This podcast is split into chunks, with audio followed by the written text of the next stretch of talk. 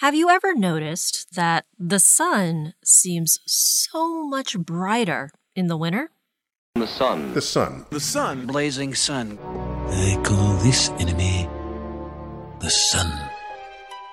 For the longest time, I thought it was just in my head. But it turns out there is something to my observations.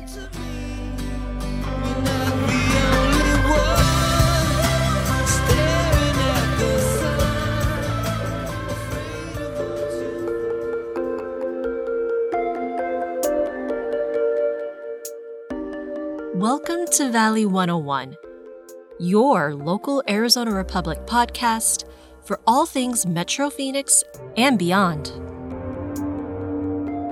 I'm audio producer Kaylee Monahan, and today we'll be observing why Arizona winters are so much brighter than our summers.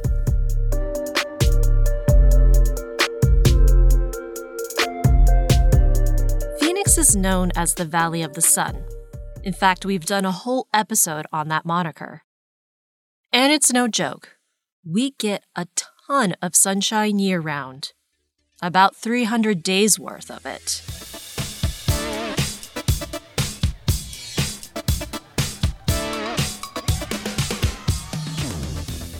And as a Valley native, I've spent a lot of time both directly and indirectly observing the quality of light in this city. I've definitely noticed a brighter, more piercing quality to the sunlight in the winter. So, what is going on?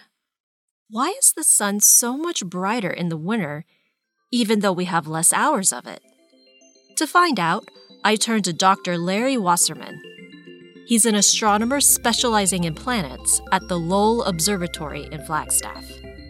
He started there in 1974, but his journey to space studies began in New York State in the 1960s. I uh, went to a technical school and I majored in physics at uh, Rensselaer Polytechnic in New York. Got a degree in physics, and the question is, what kind of physics do you go into? And astronomy sounded more interesting than most anything else. So I uh, applied to graduate school in, uh, in astronomy, and I ended up at Cornell. There he came under the tutelage of Dr. Joe Veverka, and My thesis advisor was formerly Carl Sagan. although he admits he didn't get to see him a lot. He was very busy at the time. Dr. Wasserman completed his PhD in astronomy in 1973, and just a year later, he took that job at Lowell. Since then, he's put his degree to good use. I got involved in, an, in a stellar astronomy project with Hubble a number of years ago, and I worked on double stars with Hubble with another astronomer at Lowell. But at the moment, I'm working mostly on small bodies in the solar system, primarily their orbits, particularly uh, Kuiper Belt objects. Those are the small bodies out beyond Neptune, of which Pluto is one.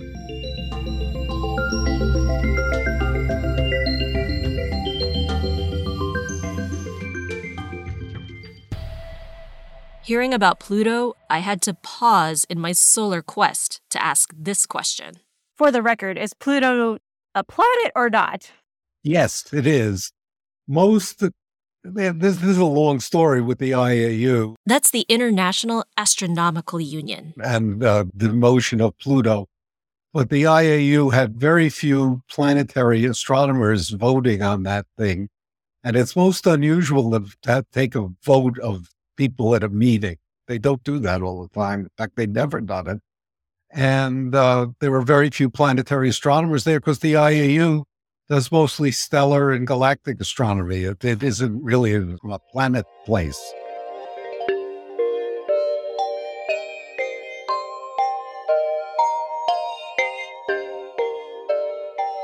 If you took a survey of the planetary astronomers around the world, I think about 75 or 80% of them would say a planet is an object that has pulled itself into a round shape and that goes around the sun.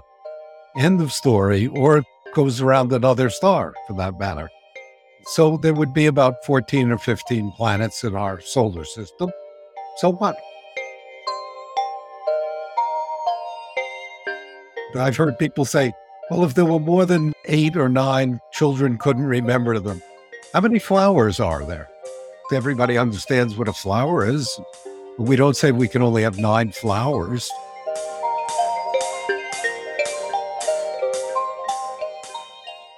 Okay, back to the question at hand winter light. What's going on? Let's start with basics. The Earth is in an elliptical orbit about the Sun. Everything that orbits the Sun orbits in an ellipse.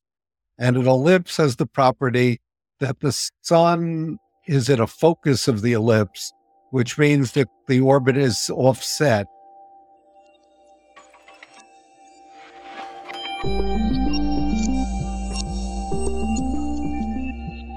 This means the Sun isn't smack dab in the middle of Earth's orbit, but rather off center. So the Earth will pass by closer to the Sun at a certain point in its journey.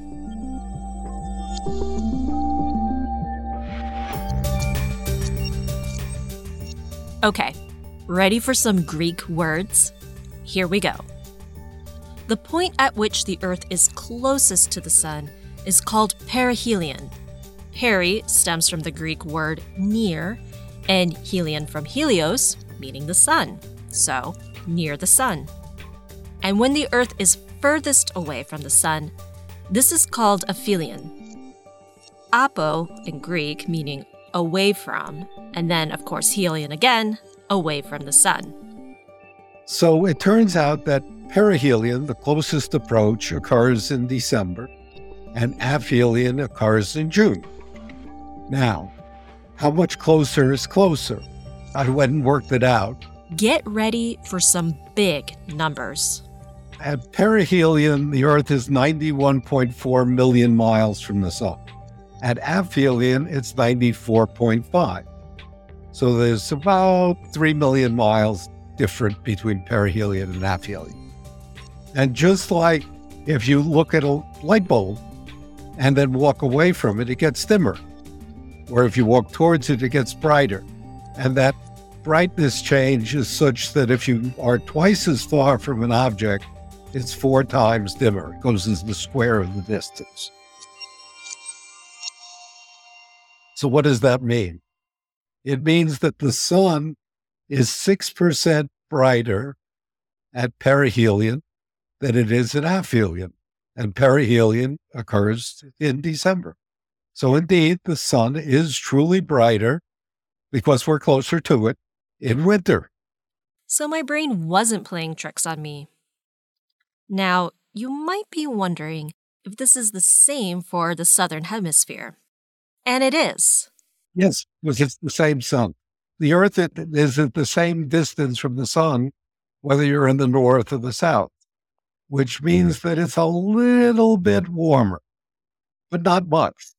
So our winters are a little bit warmer than they would be if the orbit were circular, and southern summers are a little bit warmer than they would be if for the same reason.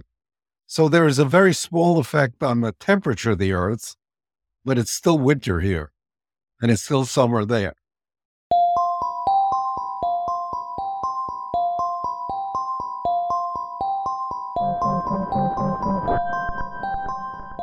We've actually already passed perihelion day, when the Earth is closest to the Sun. That was on January 4th this year. But you can mark your calendar for July 6th, which is aphelion day.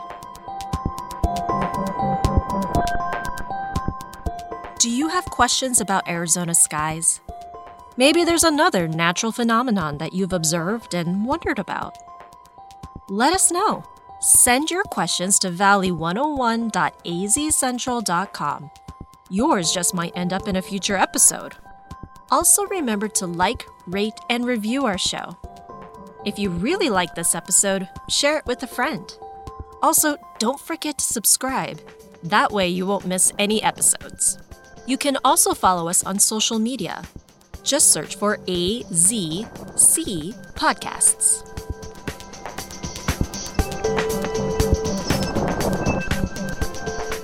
This has been Valley 101 by the Arizona Republic. I'm producer Kaylee Monahan. We'll see you next week.